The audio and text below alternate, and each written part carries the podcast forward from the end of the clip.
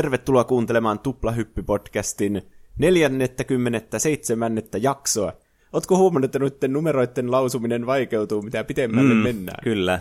Minä olen Juuso, ja kuten aina, seurassani on täällä Pene. Hei vaan kaikille taas. Tuplahyppy on meidän viikoittainen podcasti, jossa me puhutaan peleistä, elokuvista, musiikista, TV-sarjoista ja popkulttuuriasioista. Kaikista semmoisista, mistä me tykättiin pienenä nostalgisista asioista, mutta sitten myös ajankohtaisista ja joskus semmoisista, jotka on yhtä aikaa ajankohtaisia ja nostalgisia. Mm, niitäkin yllättävän paljon kuitenkin on. Niin, koska kaikki samat asiat tulee 90-luvulta. Kuten tänäänkin, kun puhutaan Toy Storysta, koska tänä viikonloppuna, kun me nauhoitetaan tätä, niin Toy Story 4 on elokuvissa. Kyllä. Niin mä halusin muistella tätä Toy Story-trilogiaa, mm. ja miksi mä tykkään siitä niin paljon. Se on kyllä erittäin kutkuttava aihe ja hyvin ajankohtainen tähän, äh, varsinkin kun olet menossa katsomaan tätä uutta elokuvaa sitten, niin, niin saada vähän muistutusta myös siitäkin tälleen puheen muodossa. Niin, mutta ei tule spoilereita nelosesta, kun en ole vielä nähnyt sitä. Mm. Ja sitten niin, mikä Penen aiheena on myös tämmöinen tosi ajankohtainen taas tällä hetkellä, mutta myös semmoinen, mikä on varmasti myös nostalginen monille. Mm. Kyllä. Antaa tulla. Varmaan Tinder-jakson jälkeen meidän clickbaitein aihe tällä hetkellä, ainakin pelikategoriasta clickbaitein aihe, nimittäin puhutaan maailman suurimmasta pelisensaatiosta, eli Minecraftista.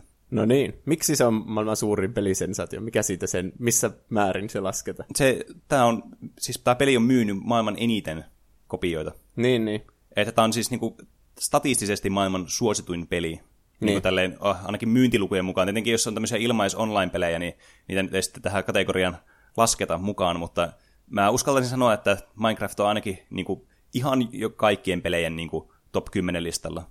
Varmaan jopa top 1 saattaa olla. No niin. Mutta tosiaan niille kaikille, jotka eivät ole Minecraftista kuullut, niin pieni tämmöinen äh, tarina tuokio, että miten ja mikä tämä on tämä Minecraft, mistä varmasti monet ovat kuulleet kuitenkin. Eli Minecraft on siis tämmöinen suorastaan niin kuin peli-ikoni. Eli tämmöinen sandbox 3D, tämmöinen adventure game, jossa pelataan tämmöisellä, tämmöisellä aika palikkamaisella ukolla, tämmöisessä palikkamaailmassa, ja hajotetaan palikoita ja rakennetaan juttuja näistä palikoista. Joku voisi sanoa, että se on artistinen valinta ollut, että kaikki on tämmöisiä palikoita, mutta mm. mä veikkaan, että se on ollut alun perin jostain kustannussyistä, että on helpompi tehdä kaikki tämmöisiä palikoina. Mm, jep. Vaikea Mut, sanoa. Kyllä. Ja näitä voisi kutsua tämmöiseksi nykyajan legoiksi näitä, tätä Minecraftia. Että tämä on erittäin niin kuin siis just paljon saanut suosiota sen takia, kun tämä on niin tämmöinen niin kuin, ä, mielikuvitusta herättävä ja tämmöinen, niin kuin, tämä sopii ihan kenelle tahansa tämä peli. Ja tämä on kyllä niin kuin siis, kuten tulette kuulemaan tässä tämän jakson aikana, niin kyllä niin kuin ihan syystäkin sitten saanut tämmöisen ison suosion. Ä, Minecraftin alun, alun perin loi tämmöinen internet-henkilö kuin Markus Notch Peterson, josta on tullut tämmöinen aika niin kuin näkyvä hahmo myös niin kuin pelimaailmassa muutenkin. Oliko se ruotsalainen? Kyllä, eli tämä on ruotsalainen tuotostolta meidän länsinaapurista. Ja tämä just tämä idea lähti siitä, että tämä Notch halusi tehdä tämmöisen niin kuin seikkailun ja tämmöisen luovuuteen perustuvan tämän pelin. Ja se oli saanut paljon sitten inspiraatioita peleistä, niin kuin Dwarf Fortress, uh, Dungeon Keeperi ja sitten Infiniminerista, mikä on tämmöinen tosi vähän tunnettu peli, ja huomaa, että tässä on kyllä tosi paljon vaikutteita just tästä Infiniminerista tästä, tässä Minecraftissa. Ainakin se mine-osuus selvästi tulee sieltä. Mm, kyllä. Ja tämä on esteettisesti myös tämmöinen niinku, tämmöistä palikkamainausta tämä Infiniminer, mutta tämä on vähän vähempi niinku, tarjosi sisällöltään kuitenkin sitten. Että oli ehkä tämmöistä enemmän vaan äh, kaivuutyötä sitten. Hm. Ja sitten tässä pelissä on myös tämmöisiä vihollismobeja ja tämmöisiä endgame-bosseja ja muuta tämmöistä niin kuin tavoittelemisen arvosta niin kuin achievementteja ja muuta, jota on tullut sitten tämän pelin kehityksen myötä sitten aina lisää. Eli tätä peliä kehitetään edelleenkin aina edenemässä määrin ja sisältöä tulee tähän aika paljon, mikä kans on ollut tosi iso syy siihen, että miten tämä on niin kuin pysynyt suosittuna tämä peli niin pitkään. Jännä, että ei ole tullut mitään Minecraft 2. Mm. Että ne on vain jatkanut tätä samma. Jep. Mieti kuinka paljon myisi, jos tulisi kokonaan uusi peli. Mm, jep. Mutta Minecraft on toisaalta taas niin, niin kuin, se on niin semmoinen iskostunut osa niin kuin pelikulttuuria ja niin kuin pelejä ylipäätänsä, että pelkästään sillä, että on olemassa tämä Minecraft, niin se on jo valmiiksi niin iso tavallaan semmoinen myyntivaltti, niin mä veikkaan, että jos tekisi Minecraft 2, niin saattaisi aika paljon myös niin kuin, äh, hämmentää pelaajia tai semmoisia, jotka on kuulu vaan Minecraftista. Ja sitten ne pelaajat, jotka on pelannut pitkään, niin voisi olla ehkä vähän pettyneet, että miksi nämä vaan tullut tähän alkuperäiseen Minecraftiin. Näin. Niin, totta. Ja tämä on gameplayltään siis erittäin yksinkertainen peli, että sä vaan kuljet täällä maailmassa joko third tai first personissa ja kerät näitä eri tonoin, laatikoita, tai siis palikoita, ja sitten näistä voi craftailla, mistä tuleekin tämä Minecraft-nimi, eli ensin kaivetaan, sitten craftaillaan. Hmm. Ja sitten voit rakentaa näistä erilaisia uusia objekteja tai työkaluja tai muita vastaavia ja helpottaa sitten sun tutkimustyötä ja parantaa sitten tavallaan niin kuin, äh, sun mahdollisuuksia tehdä erilaisia asioita. Mutta hyvin pitkälle perustuu niin kuin, luovuuteen, varsinkin niin kuin tämän pelin alkuajoista. Tämä pelin ensimmäinen tämmöinen oh, vähän niin kuin pelattava versio tuli tästä, tämmöinen kuin Minecraft Classic, tai Classic nimeksi tätä kutsutaan nyt niin kuin jälkeen. Niin olisi outoa, kun tehdä peliä ja kutsua sitä heti Classiciksi. N- niin, kyllä. Ja tämä tuli vuonna 2009 tämä peli, eli kymmenen vuotta sitten. Jännä, että siitä on niin kauan. Mm, se Tuntuu tu- kuitenkin uudelta ilmiöltä. Jep, niin on. Ja tämä oli sitten tämmöinen aika äh, rudimentaarinen niin tämmöinen, tämä pelikokemus. Että tässä ei tosiaan ihan hirveästi ollut niin kuin, tämmöisiä erilaisia palikoita, että ehkä tämmöistä perus niin kuin dirttiä ja sitten kiveä ja vettä ja puuta, semmoista tämmöinen niin hyvin alkeellinen tässä vaiheessa vielä. Mutta tästä tuli sitten seuraavana vuonna kesällä niin tämmöinen ensimmäinen niin alfa-versio, missä sitten alettiin niin kuin huomattavasti niin kuin enemmän niin kuin kehittämään tätä pelin niin kuin sisältöä sitten ja lisäämään tähän paljon asioita sitten. Ja tämän jälkeen sitten, kun tämä Notch huomasi, hetkinen, tästä voisi tulla jotakin suurta, niin se sitten lopetti sen päivätyöt ja perusti tämän Mojangin, joka on siis tämän Minecraftin niin kuin, tämä developer-tiimi sitten, tai tämä yritys tämän takana sitten.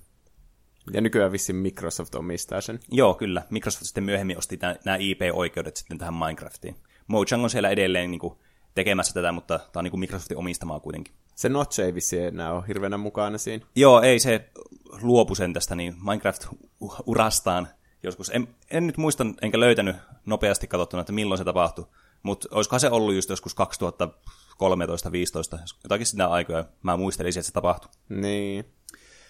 Minecraftissa tuli sitten samana jouluna, kun tämä tuli tämä alfa, eli 2010 jouluna tuli sitten tämä beta-versio tästä.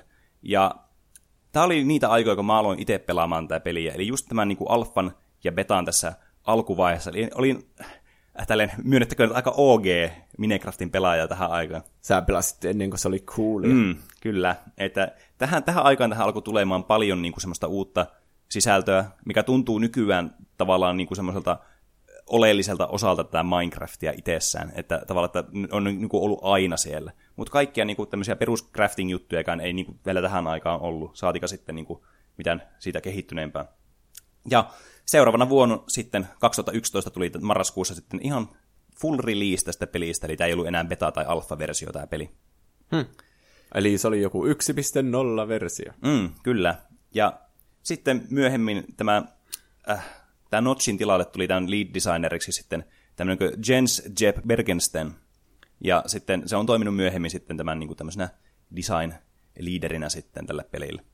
Ja tämän jälkeen päästään sitten siihen, kun tosiaan mainitsit tuossa äskenkin, että äh, Minecraftin osti tosiaan tämä Microsoft. Ja se tapahtui 2,5 biljoonalla dollarilla. Se on kyllä ihan absurdia, että Minecraft on kuitenkin siinä vaiheessa ollut niin uusi, että mm. ilmeisesti kuin alle viisi vuotta. Mm niin se ostetaan semmoisella rahoilla, millä voi ostaa vaikka joku Star Warsin melkein. Niin. Siis ihan uskomaton sijoitus, mutta myös niin kuin, erittäin kannattavaa ottaa huomioon, että kuin, niin kuin suuri pelisensaatio Minecraftissa tuli. Mä vähän huolestuin, että tarkoittaako tästä, että Minecraftia vaikka tulisi Pleikkarille mm. tai Switchille tai sille. Mm. Mutta kyllähän se on kaikilla alustoilla. Mm. Miksei Microsoft on vaan tehnyt sille, että no niin, pelatkaa sitä Xboxilla tai Windowsilla. En tiedä, mutta täytyy sanoa, että aika hyvä peli liikkuu ollut kuitenkin, koska se vaan niin kuin on entisestään niin kuin lisännyt tämän suosiota tämän pelin, koska se pystyy tosiaan pelaamaan ihan niin kuin millä tahansa vekoottimella. Niinpä. Mä näin jonkun, joku pelasi semmoisella Nokia, niin simpukkapuhelimella Minecrafti. Näki mm. Redditissä semmoisen postauksen. Mm. Siis tää on niinku, tää on melkein niinku tää, että pyöriikö Doom jollakin laitteella, niin pyöriikö Minecraft jollakin laitteella. Niin, uusi versio siitä. Mm, hmm. Joskin Minecraft oli kyllä, varsinkin tämä Java-versio tästä Minecraftista, aika vaativa niinku sille, tämmöinen resurssisyöppö. Että nämä myöhemmät sitten versiot, jotka on tehty C++ sitten, jotka jossa on niinku tämmöistä cross-platform playtä mukana, ja niin monella niinku eri konsolilla on tämmöinen kuin Bedrock Edition, niin on sitten huomattavasti niinku kevyempiä ja toimii paremmin sitten niinku tämmöisillä huonommillakin laitteilla. Hmm. Ja niin, sitten tämä myös meni tämän Microsoftin myötä siihen, että tämä sitten alkoi laajenemaan kaikille näille eri laitteille sitten, Minecraftin suosio räjähti käsistä. No niin. Onko sä koskaan pelannut Minecraftia? No silloin kun tää tuli Pleikkari neloselle, niin mä pelasin sitä. Mutta mä en ole mikään semmoinen hirveän luova ihminen tämmöisissä peleissä, että mm. mua ei hirveän alka, kiinnostanut sille alkaa tehdä jotain jännää isoa linnaketta tai mm. sille jatkaa sitä survival-moodia. Että mä pelasin tää aika lailla semmoisena tarinapelinä, mm. kun tässä on kuitenkin se päämäärä ja lopputekstitkin saa aikaiseksi ja mm. tälleen, niin Jep. vähän niin kuin semmoisesta näkökulmasta. Yritin saada kaikki drophyt. Mm. Joo, siis tämä on äh, kyllä hyvä niin kuin, siinä mielessä, tämä, että ne lisäsi tämmöisen niin kuin, tarinan muotoisuuden. Äh, aika löyhä tarina, mutta ehkä semmoinen niin kuin, semmoinen oma, niin kuin sä luot oman tarinan tässä, ja tässä on selkeä niin kuin päämäärä kuitenkin. Et aluksihan tämä oli vain pelkästään sitä, että no niin, sulla tulee tämä random generoitu maailma, ja sitten sä alat vaan tekemään asioita. Niin se tietysti voi monelle pelaajalle tuntua semmoiselta, että siinä ei ole mitään päämäärää siinä pelissä, kun se on pelkästään sitä niin kuin, luovuuden niin kuin, semmoista niin kuin, kehittämistä ja äh, tämmöistä niin kuin, luovien asioiden tekemistä sitten. Ja se on tietenkin joillekin pelaajille se asia, mikä on niin kaikista hauskinta sitten näissä peleissä. Ja mä itsekin pidän just tästä luovasta aspektista, mitä tämä tuo tämä peli. Mutta se, että tässä on tämä, niin kuin, tämä loppubossi, mitä sä niin kuin, yrität ha- niin kuin, haveilla, että sä pääset tänne, että no niin nyt mä hamuan päästä tuonne äh, jännittävään tämmöiseen vähän äh, alienimaiseen tämmöiseen maailmaan tänne en, The Endiin, jos sitten on tämä Ender Dragon, joka on tämä äh, tämä bossi sitten, mikä, mitä pidetään niin tämmöisenä pääbossina sitten tässä tarinan muodossa tässä pelissä. Kyllä musta jäi tuntumaan sille, että missä on paljon, kun lopetan sen jälkeen, kun tulee ne lopputekstit. Mm. Että tämän pelin suola ehkä on se selviytyminen ja mm. sitten just se, että sä rakennat jonkun hienon linnan itselle ja sitten suojelet sitä, ettei ne jotkut creeperit tuu räjäyttämään sitä. Niin. Mm. Jep. Ja en ole mitään monin pelijuttuja hirveänä koet. Kyllä me ehkä kokeiltiin semmoisena split screeninä silloin pleikkarilla, mutta en ole netin kautta pelannut tätä mm. ikinä. Joo, mun täytyy kyllä niinku sanoa, että tämä tämä niinku moninpeliaspekti, mikä tulee sitten, kun pelaa jossakin serverin välityksellä kavereiden kanssa tätä peliä, tai jotenkin ventovieraiden, niin tämä luo ihan erilaisen tavallaan niinku kiinnostuksen siihen, pelkästään niinku siihen tavallaan tiedätkö, semmoisen defaulttiin niin siihen Minecraft-tekemiseen, että sä vaan rakentelet juttuja ja kerät resursseja. Että se tuntuu heti paljon mielekkäämmältä, kun sillä on muita ihmisiä mukana sitten siinä pelissä. Koska jos sä yksin pelaat, niin sä vähän mietit, että mikä tämä pointti, että mä itselle kerään tätä niin kuin, tavallaan ihan tyhjän panttina tätä tavaraa. Mutta kun pelaa kavereiden kanssa, niin sä voit niin kuin, myös vähän niin kuin prässäillä kanssa sillä, tai sä voit auttaa sun kavereita keräämällä niille jotakin, että ne saa tehtyä jotakin uutta juttua. Ja siinä tulee semmoinen sosiaalinen aspekti, mikä niin kuin lisää tosi paljon tähän gameplay-valueen sitten niin kuin lisää. Vähän ja, niin kuin leikkis Legoilla kavereiden kanssa. Niin, nimenomaan. Kaikki tekee omia linnoja, jotka on mm. vähän yhdistyksissä vaikka toisiinsa. Niin, että monesti kun aloitti aina jonkun Lego-projekti tai alkoi rakentaa jotakin siistiä, niin sitten aika monesti tyssä siihen, kun sitä ei jaksanut tavallaan enää tehdä, kun sä teet valmiiksi jonkun yhden osuuden siitä, niin kun miettii, että miksi tavallaan, että täällä jos teillä ei leikit tai täällä ei tee mitään, niin tavallaan mikä se pointti on. Niin. Mutta tämä niinku on semmoinen asia, mistä mä itse tykkään hirveästi, että mä kavereiden kanssa pelaan tätä. Itse asiassa niinku vasta aloitettiin uudestaan pelaamaan tätä peliä kanssa. Niin, niin juuri sen takia, että tämä niinku on tämmöinen mukava sosiaalinen tämmöinen tilanne ja semmoinen rentouttava peli suorasta. Hmm. Kuka selitti semmoista, että oli jonkun kaverin tämmöisen vuosien tuloksena tehdyn Minecraft-linnoituksen alle, niin samalla serverillä kaivannut semmoisen kauhean luolaston salaa sinne sen alle, ja sitten täyttänyt sen TNTlle, ja sitten uhkas sille, näytti sille, että mulla on täällä hirveänä TNT, että mä räjäytän tämän. Ehkä se oli joku työ, työkaveri, joka siitä selitti reilukerhoista päivää. Tuo kuulostaa kyllä aika tyypilliseltä kanssa, että monesti äh, kyllä kannattaa myös niin kuin, pelata omien kavereiden ja ystävien kanssa tätä, että, että voi luottaa siihen, että nämä ei välttämättä mene räjäyttelemään tai griffaamaan, niin kuin tässä pelissä tätä kutsuttiin, niin tavallaan toisten rakennelmia sitten. Mm-hmm. Mutta tietenkin ne myös herättää aivan niin kuin siis semmoisia kerrassaan lämpimiä muistoja sitten tästä pelistäkin. Ja tätä me kysyttiin myös meidän viikon kysymyksenä. Eli mikä on paras tai randomein muisto Minecraftista? Ja mikä sen parempi aika lukea niitä kuin nyt?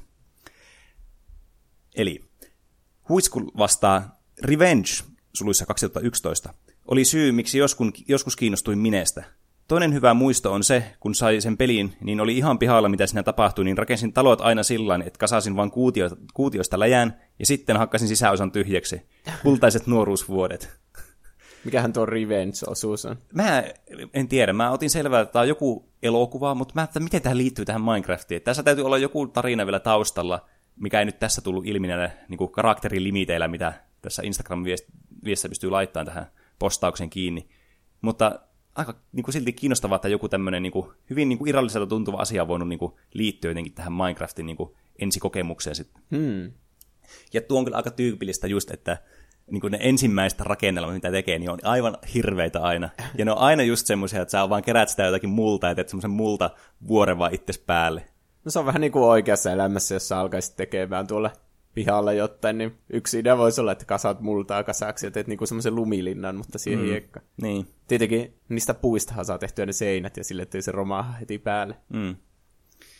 Ikarai vastasi, itse en ole pelannut paljoakaan, mutta pikkusisko pelaa. Istumme vierekkäin, minä pelaan DSL Pokemonia ja hän kännykällä Minecraftia ja puhuimme peleistämme ja mitä siellä teemme. Ei mikään spesiaali juttu, mutta pieni lämmin hetki. Niin. Tämä Ja on kyllä se, semmoinen. niin, se on puhelimella kanssa Minecraft. Mm. Aika kätevää kyllä. Niin on. Että tämä just kertoo siitä, että miten niinku, tavallaan äh, helposti lähestyttävä tämä kans on, kun tämä on niin monella alustalla. Tämä on käytännössä kaikilla alustoilla löytyy Minecraft. Se tuntuu semmoiselta just, että vois vähän niin kuin kaveritten kanssa siinä seurustella samalla ja pelata tätä. Mm. Kun siinä ei tarvi nyt mitenkään ääntä ja se on semmoista vaan sivutekemistä. Niin siinä. on. Ja tämä on tämmöistä tosi niinku tämmöistä zen tekemistä kuitenkin kanssa. Että siinä on helppo sitten just harjoittaa tätä sosiaalista aspektia sitten vaan pelkästään sen niinku pelin lisäksi sitten, että ei tarvi hirveästi keskittyä siinä pelissä, mutta vaan siihen fiilikseen. Toisaalta ne musiikit on aika hyvät kanssa. Niin on. Nämä on aivan tosi hyviä nämä C418 tekemät musiikit. Tämä oli, minkäköhän maallinen tämä oli tämä artisti? Olisiko ollut saksalainen? En nyt muista suoraan, koska en kirjoittanut sitä ylös. Mutta joka tapauksessa nämä soundtrackit on semmoisia, jotka on muodostunut todella ikonisiksi. Ja semmoisiksi, että ne on niinku, suorastaan niinku pelimusiikkien klassikkoja kanssa. Hmm. Et varsinkin tämä Sweden-kappale, mikä on tämä tunnetoin Minecraft-tilutus. Eli tämmöinen piano, tämmöinen tosi lempeä ja tämmöinen re- relaksoiva musiikkipätkä, niin se herättää kyllä aina muistoja ainakin itsellä ja semmoista niinku rentoa fiilistä. Vensku 22 laittaa kavereiden talojen räjäytys. Niin. niin, näitä on sitten myös näitä psykopaatteja, jotka menee tuhoamaan toisten.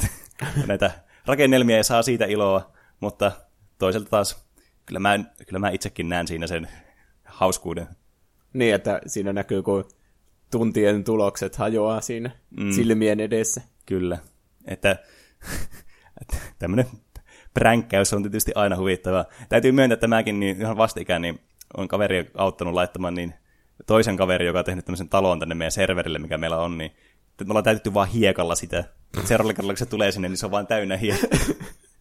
No tuo on jotenkin hauskempi, että ne rakennelmat silleen tuhoudu, vaan sitten sillä on vaan kirveä työ saa se hiekka mm. pois sieltä. Mutta sekin on kyllä yhtä lailla ihan sikaa ärsyttävää sitten ja aikaa vievää, niin näissä on vähän tämmöisiä samanlaisia piirteitä. Leikkiähän se vaan. Mm. HFin fan vastaa, se kun mun faija halusi kokeilla, eikä se osannut yhtään pelata. Siinä sai vieressä nauraa kunnolla, kunnes lopulta se luovutti. Niin, ei tää ole mitenkään helppoa. Mm. Var- Eikö niissä tietokoneversioissa niin ollut silleen, että ei ollut oikein mitään ohjeita, että mit, mitkä yhdistelemällä saa mitäänkin. Mm. Että se oli vaan niinku, että kokeilee, että no niin, tää näyttää niinku vähän niinku tuolilta, jos mulla on mm. tälleen kolme päällekkäin ja sitten menee yksi tämmöinen sakara, niin, Niin. sitten siitä tuli yhtäkkiä tuoli. Siis joo, tämä oli kyllä niinku yksi semmoinen äh, aikaisemman ajan, nykyään näissä on niin, tässä Java-versiossakin on sitten tämmöinen niinku, äh, sulla on tämmöinen katalogi, missä näet, että mitä sä voit craftaa. Mutta ennen piti tosiaan niin kuin joko netistä katsomalla tai sitten ihan arvuuttelevalla vaan, että mitä niin kuin tekee, että miten saa niin kuin rakennettua jonkun asian, jonkun perusasian, pickaxen vaikka, niin ei mitään kärryä. Tämä peli ei kerro sulle siis yhtään mitään. Niin. Mutta tietenkin se on aina semmoinen, että se on tietysti ärsyttävä asia, mutta toisaalta taas se, siinä on joku semmoinen viehätys, että sä vaan niin kuin, sä tutkit kaiken, tämä peli niin kuin, ei kerro sulle mitään. Niin se on vähän semmoinen vaikea asia sille, että onko niin. se hyvä vai huono. Niin on tämän pelin pointtina vähän niin kuin, että sä oot yksin ja sä ilmestyt keskelle sitä erämaata, että mm. nyt selviydy. Niin. Niin sitten siinä on tavallaan myös se osa viehätystä, että sä opettelet kaiken itse. Mm. Et kyllä mä muistan, kun mä näin ensimmäisen kerran tämän pelin, kun mun kaveri näytti tämän mulle, niin mä olin vähän sille skeptinen, että mitä tässä nyt, onko tämä nyt hyvä peli? Ja sitten varsinkin, kun sitä pelasi ekaa kerran, niin se, että mä en osannut tehdä mitään, niin se oli vähän turhauttavaa. Mutta heti kun alkoi vähän niin kuin tajuamaan sen jutun juonta, niin se oli kyllä todella addiktoiva sen jälkeen. Ama laittaa Murocraft-serveri ja sitten servereillä kavereiden kanssa Hunger Gamesin pelaaminen.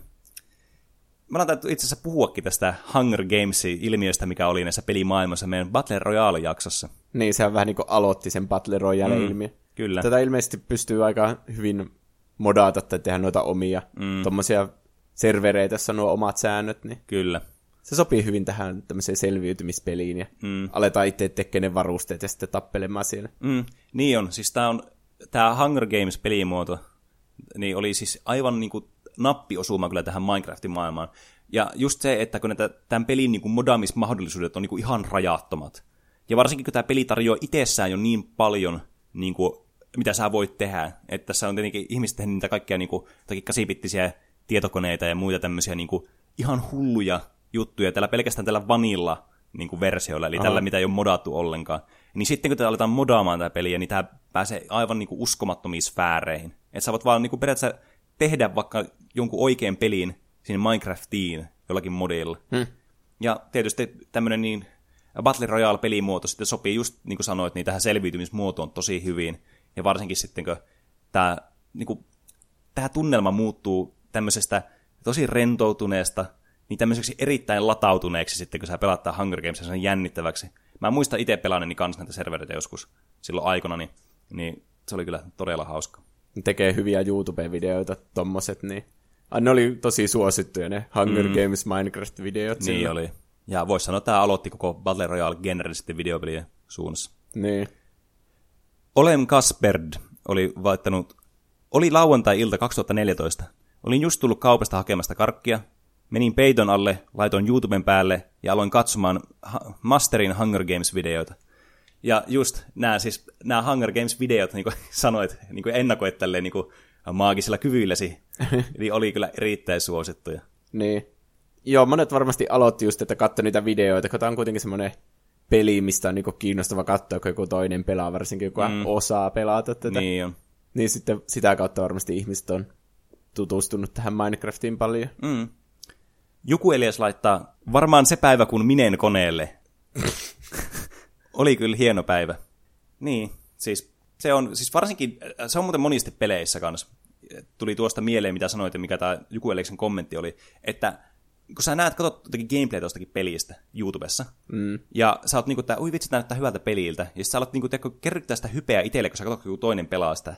Ja sitten kun sä pääset siihen pisteeseen, että sä itse hommaat sen peliin, niin se on jotenkin tosi jännittävää, semmoinen aivan uskomaton fiilis, että nyt mä pääsen itse tutkimaan ja tekemään näitä asioita. Niinpä. Et voin kyllä samaistua erittäin hyvin tähän tunteeseen. Miro Heinimäki laittaa ensimmäinen survival-mappi, jonka pelasin, ja sitten ensimmäinen yhteinen mineservu, kun oli vielä vanha mine, joka oli 1.6-versio, niin oli kyllä aivan mahtavaa, kun opetteli pelaa sitä ja oppi kaikkea siistiä tekee. Olispa ne kaksi mappia tallessa. Se on kyllä siis, tuo, just tuo tutkimuksen tunne, mitä tämä Minecraft tuo, niin on kyllä siis aivan vertaansa vailla kyllä peleissä. Että tämä on ihan syystäkin just todella suosittu sen takia, kun tämä niin tuo aivan uskomattomia niin kuin, tunteita niin kuin, just tutkimuksen ja sen, että sä voit vaan niin tehdä mitä sä haluat. Niin, jokaisen nämä kokemukset on ihan yksilöllisiä. Mm. Sen takia varmaan hänkin halusi palata niihin samoihin mäppeihin näkemään niitä, että niin. minkä näköistä se oma, mm. oma maailma oli ollut. Ja se on kyllä aina hauskaa palata johonkin, jossakin peleissäkin johonkin vanhaan tallennukseen sille, että miet, mitä sä oot tehnyt siellä. niin. Se tuntuu jotenkin tosi hauskalta ja semmoista nostalgiatripiltä. Mulla tulee nykyään joka kerta, kun mä avaan minkä tahansa peli, niin se tunne, että missä mä olinkaan menossa. Että mm tiedätkö, ei niin paljon pelata enää. Mm, jep. Rasse Huhta laittaa, varmaan se kun teki järjettömän 100 kertaa 100 TNT-kuution ja räjäytti sen. Sai Xboxin niin jumiin, että luulin, että hajosi siihen paikkaan. niin. niin kuin tuo peli mahdollista, että tekee tuommoisia mitä tahansa asioita. Niin. Niin, niin varmaan se ei voi mitenkään estää, että joku saisi omaa Xboxin jumiin niin. semmoisella. Siis mä muistan kans, mä olin tosi kiinnostunut just näitä Minecraft-videoista ja katsoin niitä hirveästi, niin jotkut teki näitä just, että kuinka ison niin TNT-räjähdyksen voi tehdä, että koko, koko paska kaatuu. niin se oli kyllä erittäin huvittavaa. Ja tässä pelissä on näitä eri pelimuotoja, ja tämä Survival nyt on tämä default pelimuoto, missä selviydytään ja kerätään itse näitä niin kuin, resursseja. Niin sitten on tämmöinen creative mode, mikä sitten niin kuin, antaa sulle kaikki loputtomat palikat, ja sä oot kuolematon, ja sä voit, niin kuin, sä voit tehdä laittaa ihan mitä tahansa mihin vaan, ja voit lentää ja kaikkea. Niin silloin aina laittoi just niitä TNT-rakennelmia, teki aivan hulluja sitten, mm. räjäytteli niitä ja katsoi mitä tapahtuu. Se on kyllä erittäin niin kuin, huvittavaa ajan viehdettä kyllä itsellekin ollut. Yksi asia, mikä mä huomasin nyt tässä viime aikoina, niin tämä Minecraftin suosio tuntuu, että se on niin kuin noussut pinnalle aivan uudella tasolla. Niin. Se on vähän niin... Musta tuntuu, että se johtuu PewDiePieista, mm. niin kuin kaikki nämä, jos joku peli on suosittu yhtäkkiä. Niin, se on kyllä ihan totta, että kun PewDiePie alkoi tekemään näitä Minecraft-videoita taas, niin koko internet sitten räjähti taas tähän Minecraftin niin kuin, mahtavuuteen. Et pitkään Minecraftia pidettiin semmoisena jossakin tässä välissä vähän semmoisena laps, lapsien pelinä ja semmoisena niin kuin, vähän kuin mitä Fortniteissa tulee semmoisia mielipiteitä nykyään, niin vähän sille samalla tasolla. Niin. Niin, se on varmaan, kun se alkaa olla semmoinen, että ihmisillä on ollut taukoa tässä Minecraftista jo jonkin aika. Mm. Ja sitten joistakin se tuntuu, että hei, mä pelasin sitä lapsena, tai mm, sille niin. vähän nuoremmista ihmisistä tuntuu siltä. Niin. Niin sillä voi tulla semmoinen uusi tuleminen nyt. Mm, en mä tiedä, onko siinä pelissä itsessään tapahtunut mitään. Onhan se pikkuhiljaa tullut mm. sitä lisää sisältöä, mutta onko siinä niinku, pelistä ei ole tullut mitään semmoista, että nyt uusi päivitys, kaikki takaisin. Vai? Mm. Kai se on sitten joku PewDiePie, joka on innostanut kaikki niin. sinne takaisin. Niin, mä uskoisin kanssa, että tietenkin näitä just, että aina tulee vähän tulee lisää sisältöä, mutta ei sitä mitään massiivista semmoista aivan niin kuin tajunnan räjäyttävää niin kuin klönttiä yhtäkkiä tuu, että nämä on kuitenkin tämmöisiä aika äh, pikkuhiljaa tulevia lisäyksiä sitten. Ja tämä oli myös yksi syy, että miksi me sitten kaveriporukan kanssa alettiin pelaamaan tätä Minecraftia uudestaan. Juuri niin kuin sen, su- suusion, sen suosion äh, uudelleen pinnalle äh, nousun jälkeen sitten, olipas hankala lause, niin alettiin taas pelaamaan sitten. Ja mä muistin tästä pelistä sen seurauksena, kun tätä alkoi taas uudelleen pelaamaan, että tämä on tosiaan myös kauhupeli. Niin, öisin. T- siis mä en voi oikeasti sanoin kuvailla semmoiselle ihmiselle, joka ei ole pelannut Minecraftia, että miten välillä tässä voi säikähtää tässä pelissä. Kun tässä pelissä on kuitenkin näitä tämmöisiä vihollismobeja, tämmöisiä zombeja, endermaneja, creeperit on aika tunnettuja kanssa tässä niin kuin Minecraftin universumissa ja muutenkin pelimaailmassa – niin, niin että minkälaisia niin kuin, tilanteita, varsinkin uusia vihollisiakin on tullut, mitä ikinä nähnyt aikaisemmin. Ai jaa. Kun, siis tämä on just tätä, kun teko palaa peliin ja on tullut uutta sisältöä, niin sä oot ihan kujalla, että mitä kaikkea uutta siinä on. Voi tapahtua ihan mitä tahansa. Niin. Ja mä muistan ensimmäisen paskahalvauksen, minkä mä sain nyt tässä tämän kesän aikana, oli se, kun mä pääsin tänne serverille, tuli joku yö, kun rakensin taloa, ja sitten mä yhtäkkiä kuulin semmoista kirkumista. Mä olin että mikä tää on?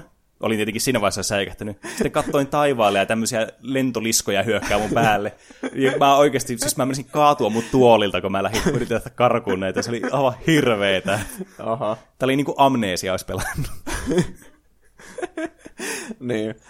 Ja kyllä ne viholliset on aina, vaikka ne onkin niistä palikoista tehtyä, mm. niin ne on kuitenkin Endermanin perustuu Slendermanin. Niin. Ja ja sitten just se tunne, kun sä oot siellä yksi siellä mökissä, ja sitten et voi nukkua, kun siinä tulee teksti, mm. että hirviöitä lähettyville. Mm. Sitten näiden hirveiden äänet sillä alkaa voimistua, just nämä kaikki. Niin jo. Eikö ne niin, Endermanit puhuu vähän niin kuin semmoista sijaan saksaa ja mm. semmoista niin, vähän niin kuin Slendermanimäisesti silleen semmoista, mm. la, vähän semmoista lakaavaa ääntä, mm. semmoista huonolaatusta. Jep. Ja sitten nämä zombit alkaa yrisemään siinä korvaan, mm. niin Jep. kyllä siinä on niinku hermot kireellä. Jep, ja sitten nämä just nämä skeletonit ja nämä, no skeletonit, niistä kuuluu tämmöinen kolina tänne välillä, ja sitten ne ampuu näitä nuolia. Ja nekin on muuten semmoisia ihan bullshitteja, kun ne ampuu semmoisella niin aimbot-tyylillä, että se vaan niin aina os, ne osuu joka kerta suhun. Mm. Ja sitten nämä creeperit. Nämä, nämä on siis tuhonnut niin monen niin kuin pelaajan ensimmäisen asunnon. Mä sanoisin, että melkein sataprosenttisesti kaikkien asunnon ensimmäisellä kerralla. Kun tämä lähestyy tämä vihreä otus sua, sä että mikä tämä on. Joko sä näet sen etukäteen, ja sitten kuuluu tämä pahamainen ja kauhean räjähys tulee, ja sä menehdyt siihen paikkaan. Ne. Tai vielä pahempi, sä oot kaivamassa jotakin, ja näin päästä mitään kävelyääniä nämä creeperit. Sä mainat jotakin, sitten yhtäkkiä alkaa kuulumaan sä katsot sun selän taakse, ja sitten tulee semmoinen räjähdys vaan siinä, ja sä menehdyt. Mikä, oliko näissä mitään kikkaa, miten näistä niin pääsee eroon, tai onko ne vaan, että pitää jousipyssyllä ampua se sieltä kaukaa, tai jotain, miten se toimikaa? Jossa, niin, jousipyssyllä, tai sitten jos sulla on niin miekka vaikka, ja sä vähän knockbackkät sitä Niin, sehän lentää vähän taaksepäin. Niin, niin, hmm. niin sä voit sillä yrittää välttää sitten tämän niin kuin, osuman sitten, että tämä ei räjähdä siihen paikkaan. Tietenkin, kun tätä peliä enemmän pelaa, niin sitten alkaa tottumaan näihin, että ne ei tunnu niin pelottavilta enää, mutta välillä tulee silleen, että tässä kuuluu varsinkin tämmöisiä ambienttiääniä välillä tässä pelissä, semmoisia jostakin kaukaa vaan. Mm. Niin se on, kun sä kaivat siellä luolustossa pimeässä ja sitten sä, et ole, sä oot vähän aikaa ollut jo semmoisessa, niin kuin, semmoisessa tyynessä olotilassa, että sä et odota mitään pelottavaa, ja sitten kun nämä tulee nämä äänet, niin kyllä sinne vähän niin kuin selkäpiitä alkaa karmimaan.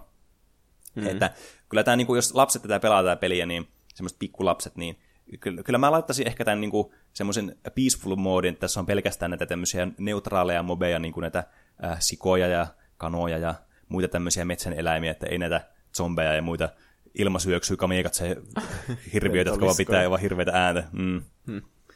Mutta siis, tämä tarjoaa niin paljon tämä peli niin kuin samassa paketissa, että mä en yhtään ole ihmetellyt sitä, että miten tämä niin kuin on myynyt melkein 180 miljoonaa kappaletta tämä peli. Mm. Et, että siis tämä on siis kyllä tämmöinen niin pelimaailman niin kuin, siis ikonisimpia pelejä nykypäivänä. Et mä sanoisin, että tämä saattaa olla jopa niin kuin, ikonisin peli sitten siellä niin kuin Pac-Manin ja Marion ja jonkun Space Invadersin kanssa. Niinpä, tosi tunnistettavan näköinen ja sitten tosi semmoinen erottuva niin kuin gameplayltä ja kaikilta, mm. että omalaatuinen pelikokemus, joka on tehnyt tosi iso vaikutuksen niin. niin koko pelimaailma. Niin, ja yksi ihminen keksi tämän idea ja päätti, mä teen tästä tämmöisen peliin. Ja siitä tuli biljonääri. Niin, niin, siis käytännössä. Aivan siis uskomaton saavutus kyllä, ja ää, Minecraft on kyllä oikeasti niin kuin siis semmoinen peli, mitä kaikkien tulisi pelata iästä riippumatta siitä, onko pelannut pelejä tai ei. Ja tämä on myös hirveän hyvä kanssa, kun tämä on, niin kuin, tätä on käytetty myös opetuskäyttöön. Tästä on tämmöisiä erillisiä versioita, niin kuin tämmöinen edu, education niin kuin edition kanssa, missä pystyy, niin kuin tämmöinen opettaja pystyy vaikka luomaan tämmöisen ää, Minecraft-maailman ja sitten laittamaan sinne erilaisia tämmöisiä asioita, mitä nämä oppilaat sitten voi tehdä. Et se voi rakentaa sinne vaikka niin nähtävyyden ja ne voi käydä katsomassa sitten, että minkälainen hmm. se on ja muita tämmöisiä, niin kuin, että tämä, tämä on siis todella monipuolinen peli. Tämä on enemmän kuin peli suorastaan. Että on tämmöinen työkalu kans. No niin, no niin, rauhoituppa se nyt siinä. Ei, kyllä se on ihan totta. Usko minua. Vitsi, mä kyllä ehkä haluaisin pelata taas Minecraftia. Mm. Tulispa se Oculus Questille. Vitsi, mm. silloin mä pelaisin sitä niin kuin 247. Se on kyllä totta. Että tästä on kuitenkin VR-versioitakin olemassa, niin mä kyllä toivon kanssa, että pääsee itsekin sitten kokemaan tämän VR ja saamaan paskahalvauksen, kun Creeperi tulee ensimmäistä kertaa selän taakse. niin. Hei anteeksi, siis mun ruoassa on hius. Mä haluaisin nähdä managerin. Hei! Haluatko parantaa yrityksesi profiilia? Haluatko pitää huolta, että asiakaspalvelijasi ovat korkeinta a Haluaisin nähdä managerin palvelu on juuri sinulle oikea ratkaisu. Peitetehtävässä olevat agenttimme koettelevat ja ottavat kirjaa asiakaspalvelijoistanne aivan uudella ja tehokkaalla tavalla. Tässä teille ensimmäinen esimerkki Burger Townista. Otan yhden light kokiksen, kiitos. Ha, tässä, olkaa hyvät. Miksi et sä antanut mulle pilliä? Aina ennen on saanut pillin. anteeksi, anteeksi, tässä, tässä on. Tää, olkaa hyvä. Mitä te jakelette näitä muovipillejä? Eikö täällä ajatella yhtään valtameriä? Haluaisin nähdä managerin. Anteeksi, anteeksi. Me, me, me, meillä on tämmöisiä monikäyttöisiä nokkamukeja. Ne, ne on hyvin ympäristöystävällisiä. Kiitos. Ha! Sangen osuva esimerkki tyytyväisestä asiakkaasta ja erinomaisesta asiakaspalvelusta. Otetaan seuraava esimerkki Film Worldista. Anteeksi, onko teillä Skifi-elokuvia täällä missä? On. No, voisitko vaikka näyttää, missä niitä on? No en. Eti itse. Etkö sä oot täällä just sitä varten, että sä auttaisit meitä asiakkaita? Mitä helvettiä sä kuvittelet, että mä... Kuka sä oot? Kuka sä luulet olevas? Miten etsimään sulle skifi-elokuva? Mä en tällaisen mikään sun palvelija oo. Ei se nyt niin vaikeeta lukea jotenkin tekstiä tuolla ylhäällä hyllystä. Se lukee Science Fiction. Kato petti itee. Ha! Olen oikeasti. Haluaisin nähdä managerin palvelusta ja sinä olet busted. Mitä Siinä taas uusin erotettu työntekijä Filmworldista. Jos haluat tilata oman yrityksesi haluaisin nähdä managerisi palvelun, se onnistuu helposti ruudussa näkyvästä numerosta ja voitte soittaa meidän managereillemme aina aamutyön pikkutunneilla ja me palvelemme teitä vilpittömästi.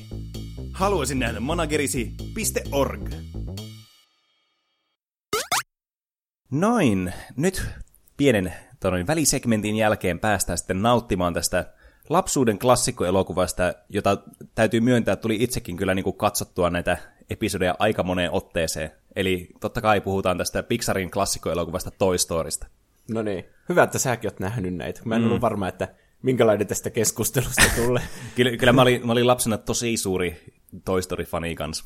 niin, niin kuin kaikki. Se näkyy koko elämässä, että oli ne elokuvat, mutta sitten myös kaikki niinku lelut, mm. oli oikeasti niitä Toy Story-leluja, mm. ja Jep. sitten sitä oli Mäkkärin leluina ja mm. joka paikassa. Mutta täytyy tähän väliin kyllä niin kuin sanoa, että aika loistava asia tehdä lasten elokuvan leluista. Siis Niinpä. tuohan on niin ihan slam dunk, varsinkin sen jälkeen, että jos haluaa myydä tätä franchisea sitten niin kuin näiden tavaroiden puolesta eteenpäin. Niin. No on tuo vähän sama asia kuin vaikka, oliko se joskus 80-luvulla, kun Transformersista vaikka mm. tuli elokuva, niin, Niin. sehän on niinku lelusarja. Mm, niin.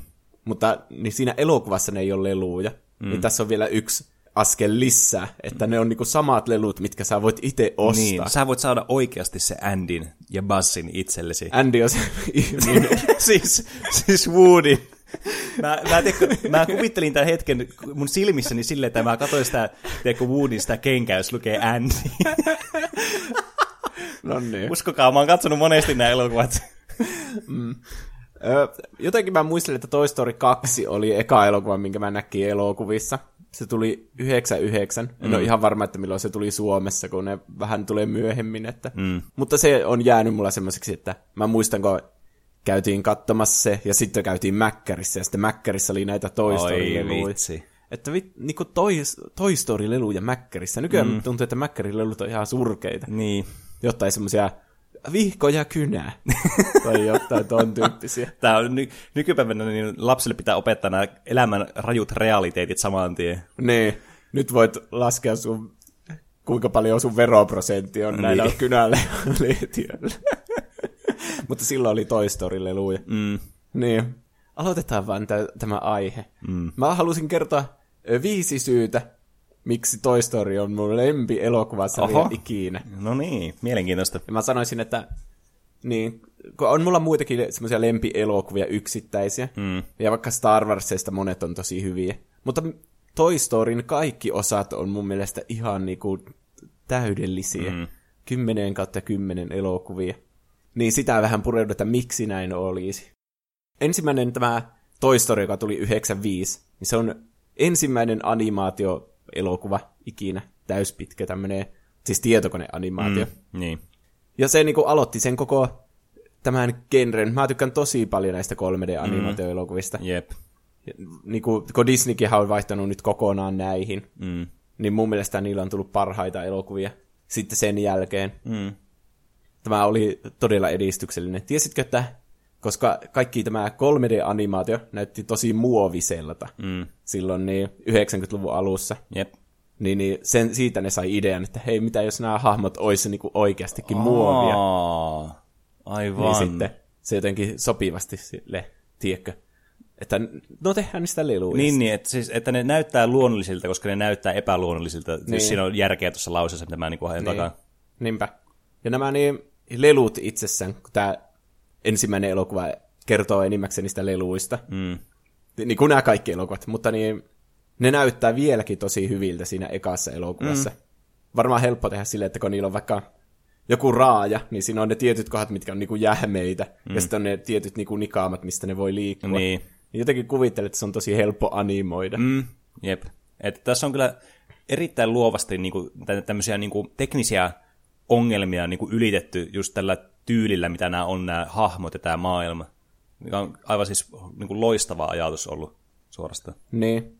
Ne ihmiset ei ehkä niin hyvin niinku, enää näytä hyviltä siinä ekassa mm. elokuvassa. Niin, varsinkin tämä Sid. Niin. Se, ja niin, kaikki nämä ihmiset, yleensä niistähän näkyy vain jotain jalkoja. Niin, jep. Mutta sitten näissä myöhemmissä elokuvissa, niin vaikka Toy Story 3 näyttää jo semmoiselta niinku tosi, se, vaikka se onkin kymmenen vuotta jo vanha, niin se niinku näyttää jo siltä, että ei siitä enää parane tämä animaatio. Että ihan semmoinen täydellinen. Onko Toy Story 3 jo 10 vuotta vanha? Joo, se tuli 2010, Oho. eli melkein kymmenen vuotta vanha. Melekosta. Niin, sitä mä muuten mietinkin, että periaatteessa se aika on edennyt aika lailla siitä kakkosesta ja kolmosta silleen niin kuin normaalisti. Niin. Tiedätkö, että se Andykin on vanhentunut ja sille. Mm. Niin on, en tiedä, onko tässä nelosessa sitten käynyt samalla lailla, että onko se nyt sitten aikuinen se niiden omistaja siinä. Niin. Se uusi omistaja. Ai niin, spoilereita kaikista näistä Toy Story-elokuvista. Mm, Paitsi nelosesta. Paitsi nelosesta, kun ei olla nähty sitä. Niin. Ja se on ollut muuten tosi kiva myös, että on pystynyt itse vähän niin kuin, kun lapsena on tykännyt Toy Storysta, mm-hmm. niin on voinut ajatella silleen, että mä oon nyt se Andy. Mm. Mutta sitten silloin 2010, kun se lähti op- opiskelemaan se Andy, niin, Niin. sitten, tiedätkö, siihen pystyy samaistua mm. silleen, että nyt mäkin niinku luovun näistä mun leluista ja sille. Mm. Jep. Vaikka mä kyllä menin lukioon silloin. Mm. Että en mä nyt leik- leluilla sille leikkinyt enää, mutta Toy Story oli silti sille Mm. tuntui semmoiselta asialta, mitä piti tietenkin mennä heti katsomaan, Jep. ja se on niinku tärkeä sille, Mm. mistä se tuli myös se, että miksi se on niin koskettava se loppu. Mm. Kyllä. Nyt mä menen ihan hakoon teillä tässä mun asioissa. niin, siitä piti puhua siitä animaatiosta vielä. Tämä John Lasseter, joka on ohjannut tämän ekan Toy Story, mm-hmm. sai inspiraatiota Tronista, kun siinä on se paljon niitä CGI-kohtauksia. Aivan. Muun muassa se, missä ne menee niillä pyörillä, jotka voi mennä toistensa eteen ja tiedätkö, semmoinen mm. vähän niin kuin matopeli, monipelin. Niin se halusi tehdä kokonaisen elokuva semmoisena. Hmm.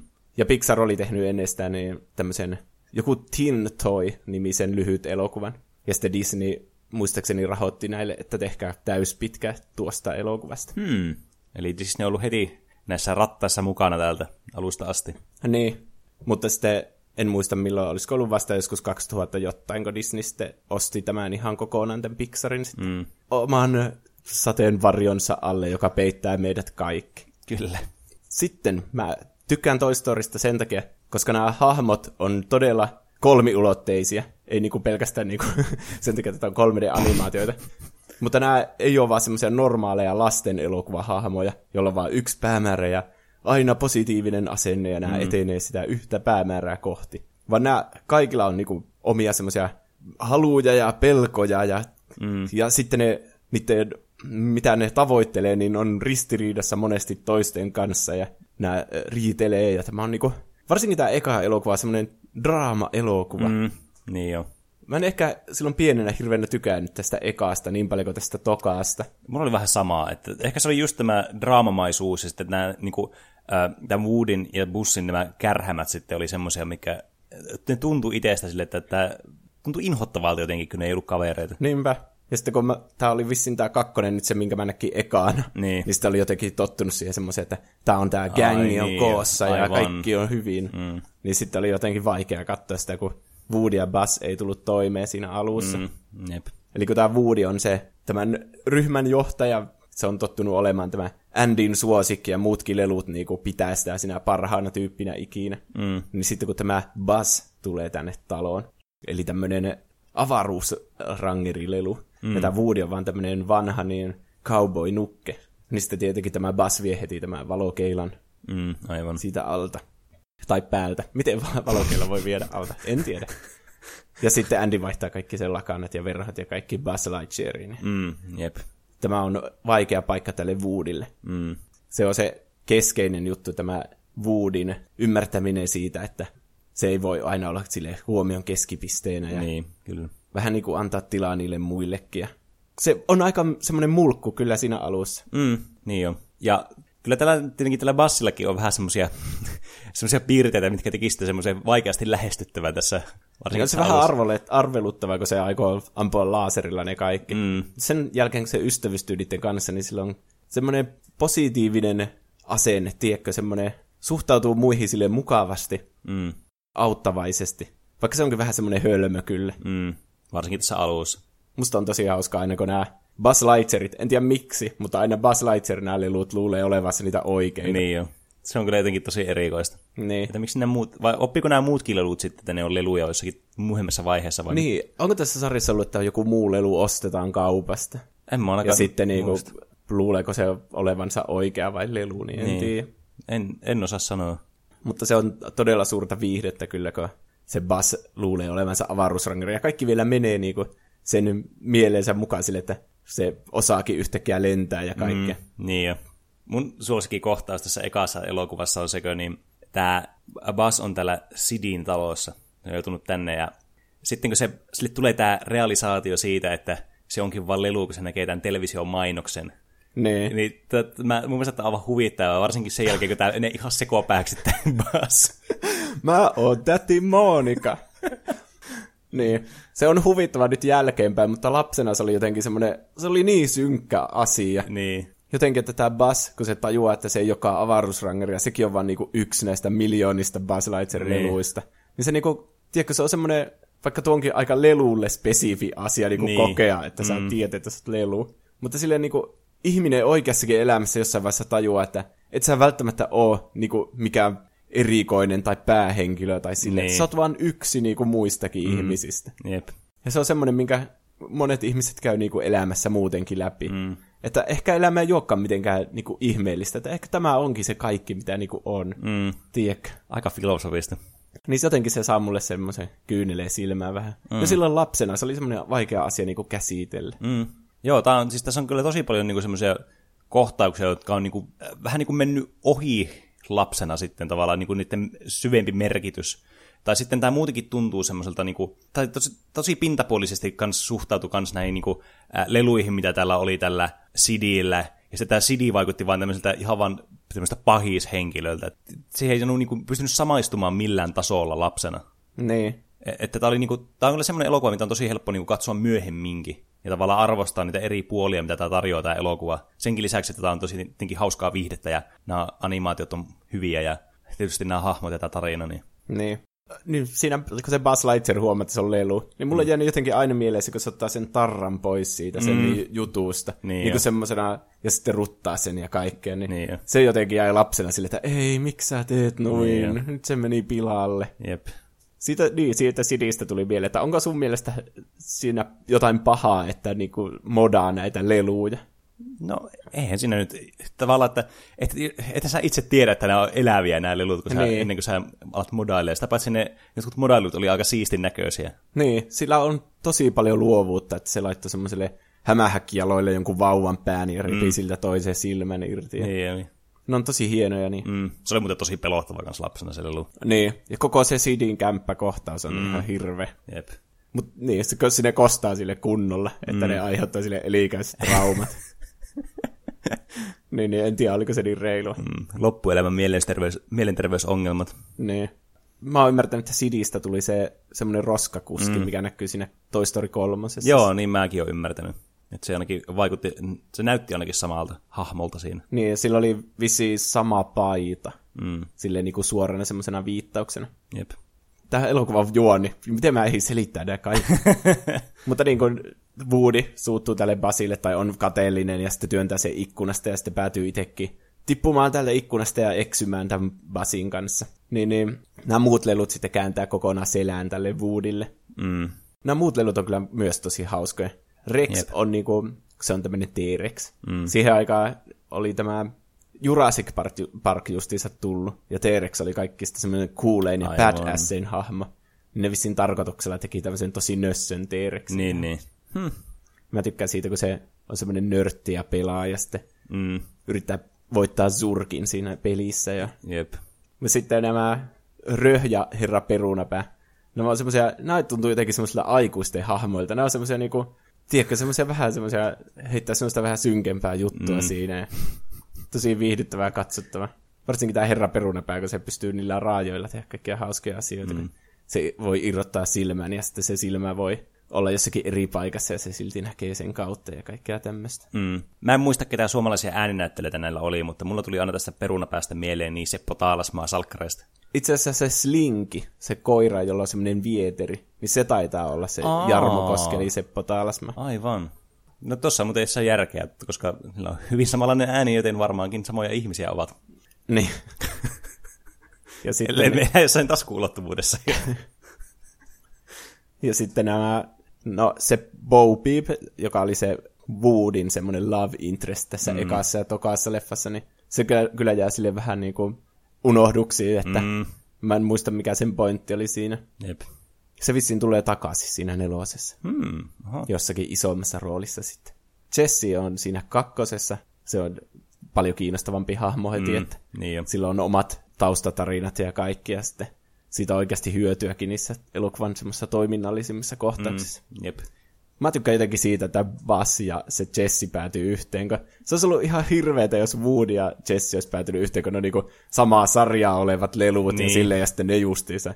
Se olisi tuntunut mm. jotenkin tosi oudolta ja semmoiselta väkinäiseltä. Niin olisi, mutta, mutta tuo on ihan totta, että tuo on niin jotenkin hyvin sitten sopii tolleen niin kuin, sillä Bassilla ja sitten sillä Jessillä on sitä niin kipinää siinä kakkoselokuvassa, niin se on, niin kuin, se on tosi hyvä niin kuin, pieni twisti sitten tämmöisille nuoremmillekin katsojille, että se ei ole semmoinen liian blatant. Niinpä.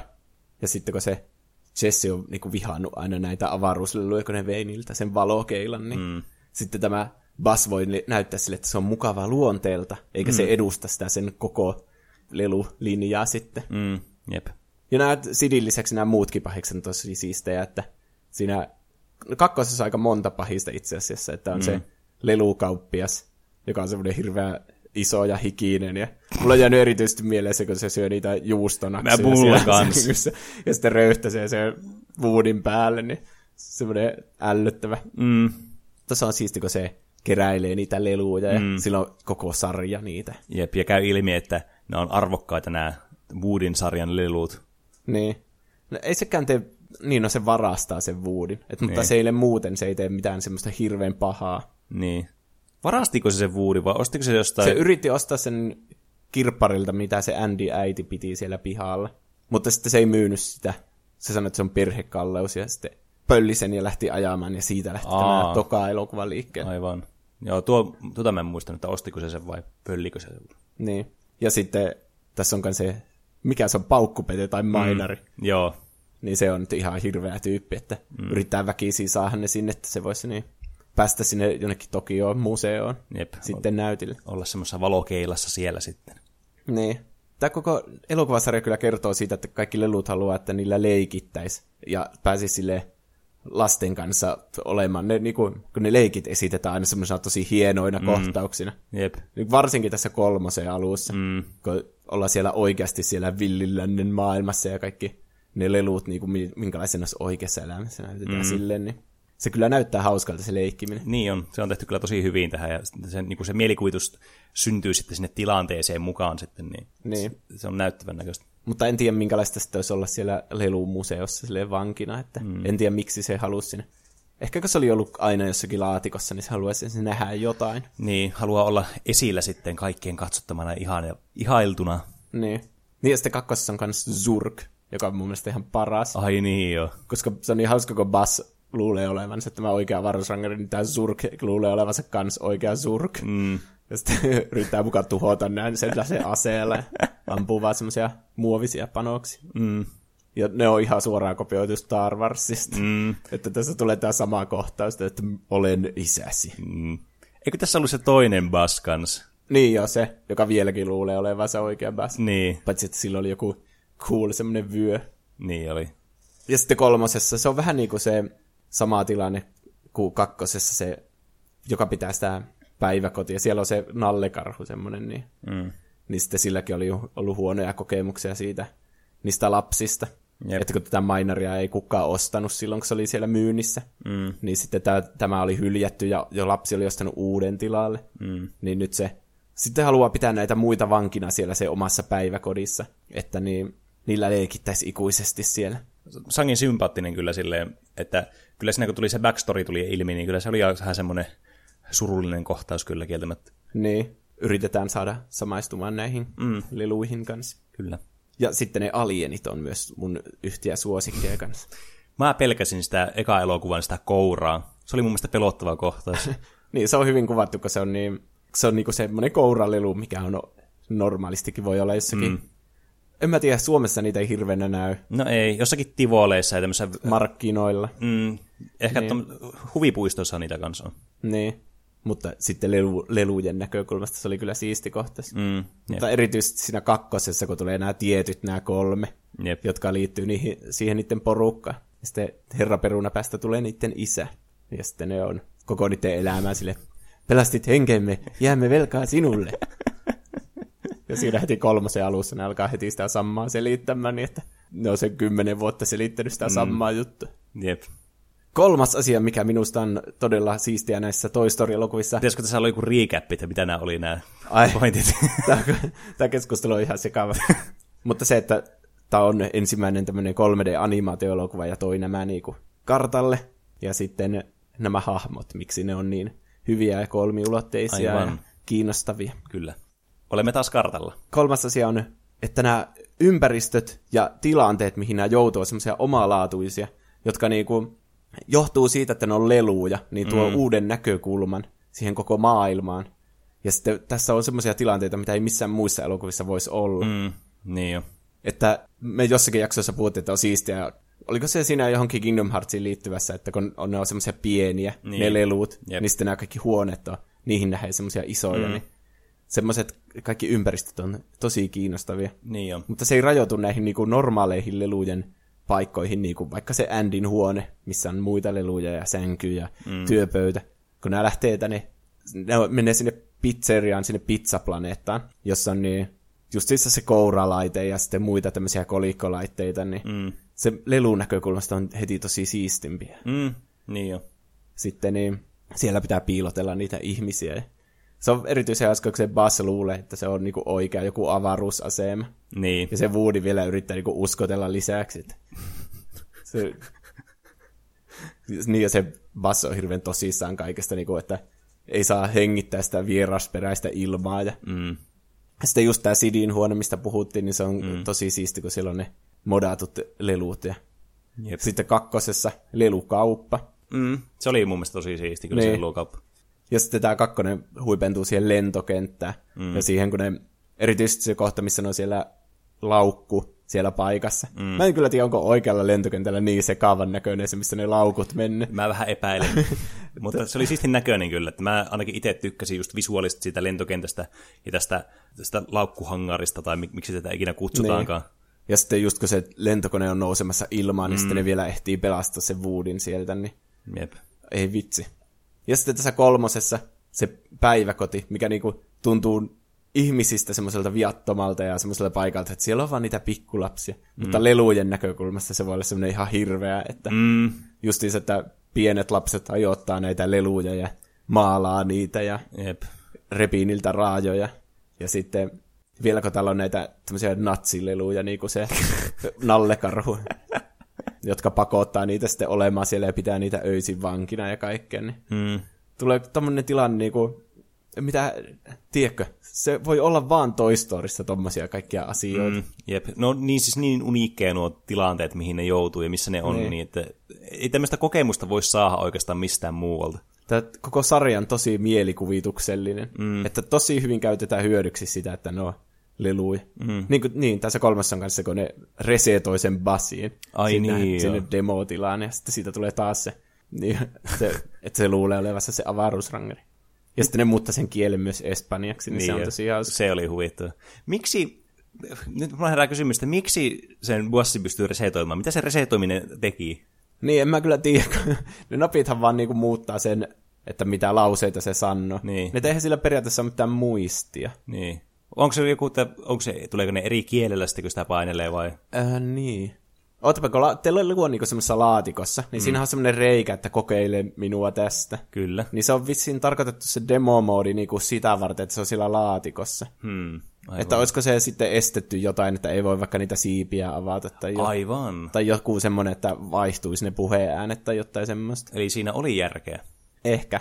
Ja ne oli muuten, siis mä rakastin lapsena, nyt tälle off topic, niin, niin lelukaupoissa just sitä, kun oli tämmöinen hieno näköinen lelulaatikko, ja sitten siinä oli semmoinen kokeile minua, semmoinen, mistä pystyi painatakin nappi, niin se oli aivan mahtava tunne aina. Niinpä.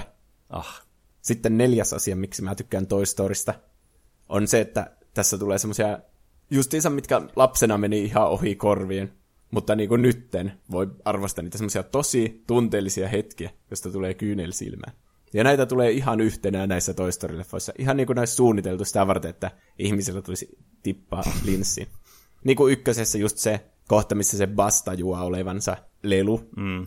Niin se on jäänyt erityisesti mieleen ja siitä tulee se hermoraunio sitten, joka luulee olevansa täti Monika.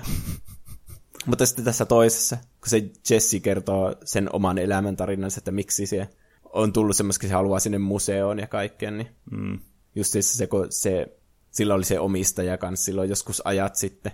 Se oli semmoinen tyttö, joka niinku ei enää kiin, ollut kiinnostunut leluista, että se alkoi sitten jostain meikeistä ja semmoisista kiinnostumaan, ja sitten Niin. tämä unohtui tämä Jesse sinne sängyn alle tosi kauaksi. Ja Aivan. sitten kun se vihdoin otti sen pois, niin sitten se vei sen jonnekin donation-laatikkoon ja tällainen. Niin, jep. Ja taustalla on semmoinen tosi tunteellinen biisikin. Mm. Että kukaan ei halunnut enää sitä. Näissä muuten tulee aina semmoiset biisit siinä taustalla. Toy Storysta vissiin aiottiin tehdä alun perin musiikaali, mutta onneksi ei tehty. se voisi olla vähän hirveet. Mm. Mutta nä- näissä on kuitenkin onko se Randy Newman, joka on tehnyt näitä paljon näitä biisejä. Hmm. Ja sitten kolmosen, se, ehkä se tunteellisin kohtaus on siinä ihan lopussa, kun se Andy sitten lopulta luopuu näistä kaikista leluista. Ja se, onko se Bonni, se pikkutyttö? Niin Jotenkin sen, Joo, olisiko se ollut? Kuulostaa ainakin nimitutulta. niin se oikein esittelee ne ja kertoo, että tässä on Buzz Lightyear, se on kaikista paras ö, avaruusrangeri, ja tässä on Slinky koira ja kaikkea mm. semmoista. Mm. Niin se niinku antaa ne pois sille ja sitten on ihan valmiina lähtemään yliopistoon. Ja sitten se haluaa pitää sen Woodin kuitenkin, että se on se, sen alkuperäinen lelu. Niin. Niin jotenkin se hyvin nitoutuu siihen ykkösleffaan, että se Woody oli se ykkösjuttu, mutta sitten tuli bassia sille, että Mm. nyt se sitten Andy kuitenkin muistelee, että se Woody oli se sen paras, jonka se haluaa pitää, että se oli se alkuperäinen. Mm. Mutta sitten se Woodykin on ilmestynyt sinne laatikkoon ja sitten se joutuu siitäkin luopumaan. Ja mm. Sitten kun se vilkuttaa niille leluille ihan niin kuin se tietäisi, että ne on eläviä ja mm. sitten se nostaa se tyttö sitä Woodin kättä ja vilkuttaa sille takaisin. Niin, ai mm. että. Eikö ne vielä leikkinytkin siinä niillä leluilla? Joo, siinä oli semmoinen kiva kohtaus, kun ne mm. leikkii siinä yhdessä. Semmoinen viimeinen leikki Niin. Andin kanssa. Se Andy halusi vaan testata, että se tyttö osaa leikkiä niillä yhtä hyvin, että mm. se ei anna sitä jollekin semmoiselle, niin kuin muut ne päiväkodin lapset, että haluaa tuhota ne. Jep. Ai että.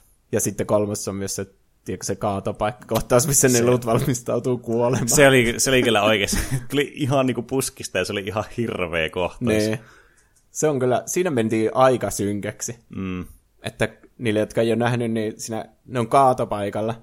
Ja ne on just semmoisessa, missä ne roskat poltetaan. Mm. Ja sitten niitä roskia niinku työnnetään oikein sinne alas. Mm. Ja sitten nämä lelut vaan tajuaa, että niillä ei ole mitään pakoa pääsy. Ja niin, niin sitten ne luovuttaa vaan, että ei ne voi enää tehdä mitään. Ja sitten alkaa pitää toisesta käestä kiinni ja laittaa silmät kiinni. Mm. Niin silleen niin kuin valmistautuu menemään sinne liekkeihin. Se on kyllä siis, oh, tuo, pelkästään kun sä selitit tuon kohtauksen, niin tuolla tuli semmoinen, alkoi mahanpohjasta ottamaan, että kuinka niinku hirveä tuo on. Niin, niinpä. Joku oli tehnyt semmoisen trolli sen kaverille, että se oli näyttänyt sille Toy Story kolmoseen ekkaa kertaa, mm. mutta se oli itse leikannut vähän sitä videota, mikä sillä oli. Mm. Niin se oli laittanut sille, että siinä kohti, kun ne laittaa silmät kiinni ja valmistautuu kuolemaan, mm. niin siinä tulee lopputekstit. Ja lopputekstit tulee just silleen ilman mitään musiikkia.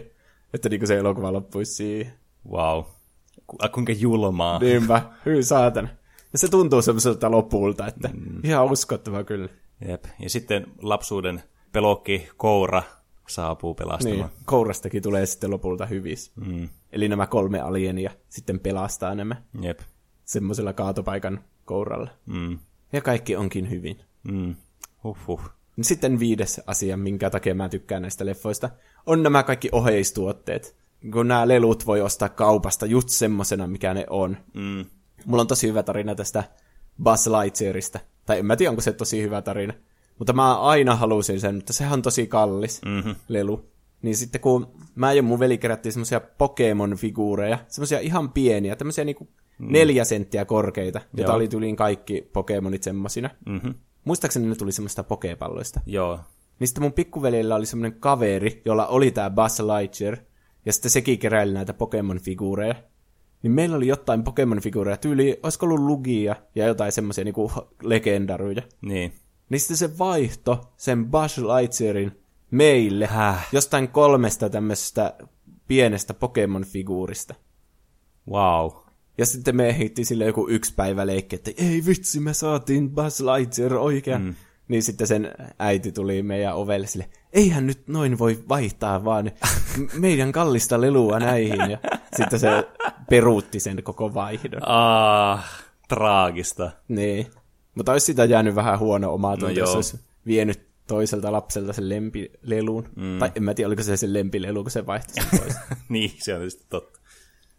Mutta sitten niin, myöhemmin mä oon kyllä saanut nämä Basin ja Woodin tämmöisinä isoina. Että En mä niillä leiki, mutta ne on ihan hienoja koristeita mm. kyllä. Kyllä, muistuttaa lapsuuden tärkeistä asioista. Niin. Ja sitten niin, justiinsa kun Mäkkäristä sai näitä leluja, niin meillä oli varmaan kaikki. Ne ei ollut semmoisia ihan oikein kokoisia, mutta mm.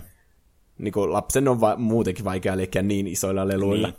Että semmoisia 15 sentin korkuisia suunnilleen mm. versioita oli varmaan kaikki hahmot melkein. Mm. Ainut huono puoli siinä on se, että kun Toy Storyssa on vähän niin kuin että ne lelut tulee kaikki alta. Että niin. on eri aikakausia, että Woodyhan oli joku 60-luvun tyyli semmoinen mm. sarja, mistä oli tehty se lelu. Niin. Ja sitten Buzz on tämä kaikista uusin villitys. Mm. Mitä 90-luvulla tuli tämmöisiä toiminnallisempia leluja. Mm. Ja sitten on kaikkea siltä väliltä, että on vaikka T-Rex ja Herra Perunapää. Monet näistä perustuu siis ihan oikeisiin mm, leluihin. Kyllä. Ja sitten ne laitetaan yhteen ja sitten tämä Andy niin kuin, mielikuvituksellansa keksii niille kaikkia tilanteita, mihin ne niin sopii jo. yhdessä. Niin sitten on jotenkin se on vähän tyhmää, että jos ostaa vaan nämä Toy Story-lelut, mm. niin sitten se vähän niin kuin ei ole se Toy Storyn pointti. Niin. Että sitten sä oot kerännyt vaan yhden sarjan ja leikit niillä mm. niin kuin sen elokuvan mukaan, etkä Aivan. keksi niitä, itse niitä tilanteita. Hmm. Ihan hyvä pointti kyllä. Äh, niin, harmi, että mä lopetin nyt tuon tuommoisen negatiivisen jutun. no en mä tiedä, tuossa oli kuitenkin, tämä päättyi kuitenkin semmoiseen hienoon pointtiin, että sulla kuitenkin oli nämä, ja on edelleenkin nämä tallessa sitten nämä Toy Story-lelut ja figuurit sitten niin niin. olemassa, niin, niin olet oman elämäsi Andy. Niin onkin. Paitsi että Andy antoi ne pois. Niin, no se on tietysti totta. Eli Toy Storyt on ihan mun semmoinen lempielokuvasarja näistä syistä. Mikä on sun lemppari, niin jos pitäisi valita näistä kolmesta? Mä tykkäsin jotenkin kakkosesta tosi paljon. Se oli jotenkin jännittävämpi mun mielestä kuin tämä ykkönen. Tässä ykkössä on paljon kohtia, jotka on vähän semmoisia tuntuu ikävältä lapsena. Niin, just semmoisia juttelukohtauksia, niin kuin vaikka se Woody ja on siellä auton mm. alle ja ne alkaa riitelemään. Niin. Ja muutenkin tämmöistä draamaa paljon. Mm, mutta että kyllä mä niinku, kyllä mä lapsen tykkäsin kakkosesta eniten, mutta kyllä siinä ykkösessä siinä on joku semmoinen charmi kyllä myöhemmin, että mikä niinku iskee silmään. Niin. Entä sulla?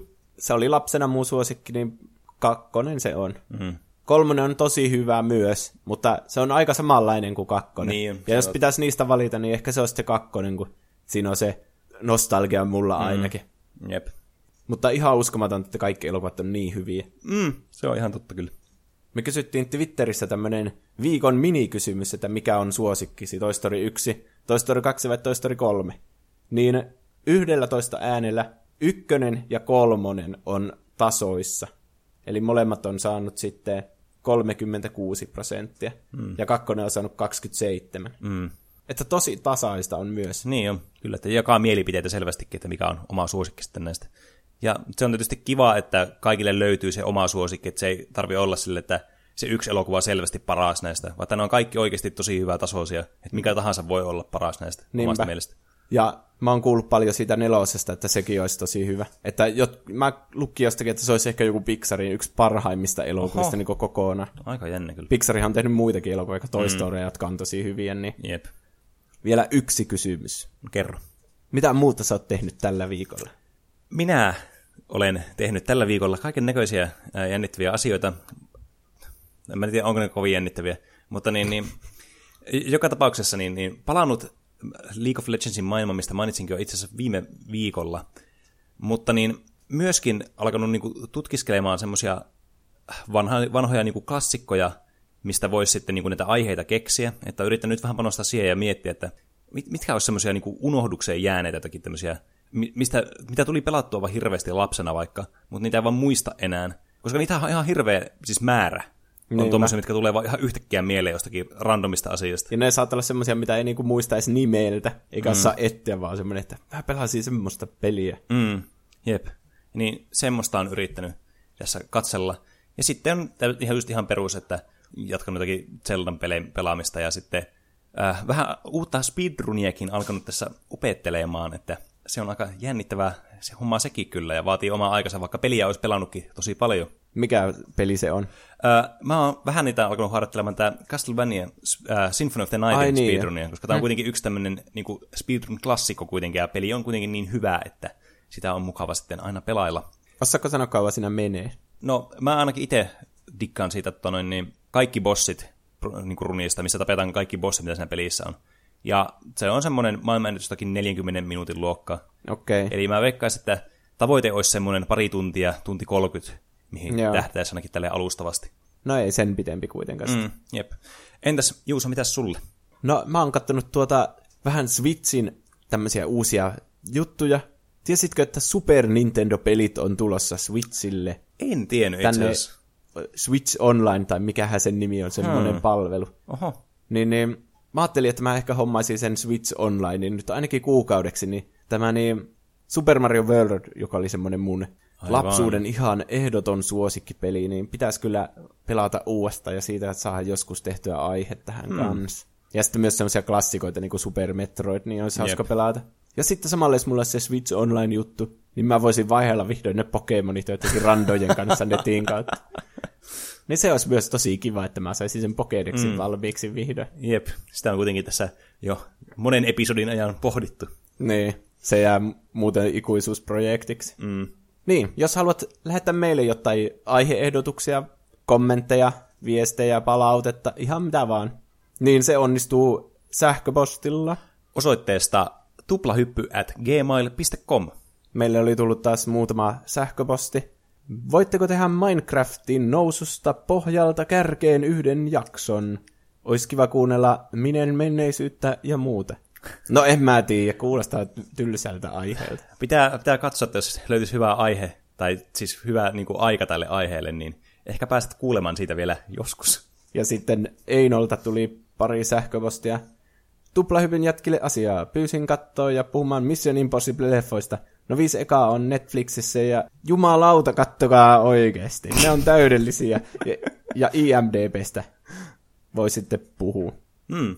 IMDB on ihan hauska aihe. Se, se on kyllä oikeasti. Se, se on myös semmoinen, mitä ei niinku ajattele semmoisena erillisenä entiteettinä, vaan Niin. se niinku on vaan olemassa. Mutta kyllähän monet puhuu kuitenkin IMDB niistä arvosanoista mm. ja semmoista, semmoista jutuita, mitkä elokuvat pääsee sinne parhaiten listojen, Niin listoille, niin olisi kyllä kiinnostavaa sitä tutkia enemmän. Mm.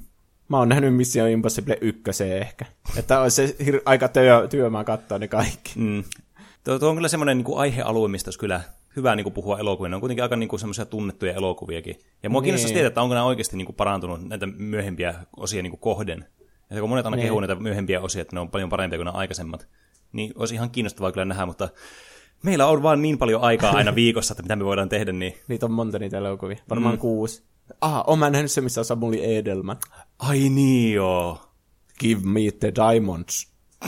Noin se sanoo.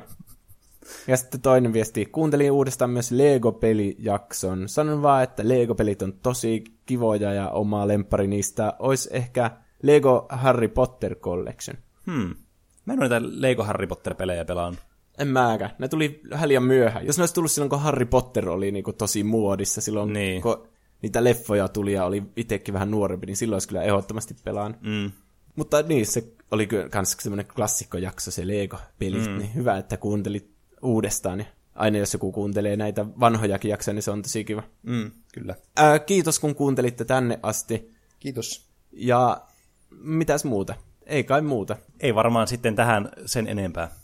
Pene ei ole vielä saanut Discordia pystyyn. Mm, mutta se tulee tapahtumaan ihan lähiaikoina, joten katsokaa valppaina teidän ö, Twitter-feediä ja Instagram-feediä. Niin joo. Muistakaa myös Instagramissa ja Twitterissä seurata. Ne löytyy nimellä tuplahyppy. Mm, ja sinne varmasti tulee pian jännittävää tietoa tästä Discordista. No niin. Ei muuta sitten, kun jatketaan ensi viikolla. Näkemisiin. Heipä hei. Moi moi.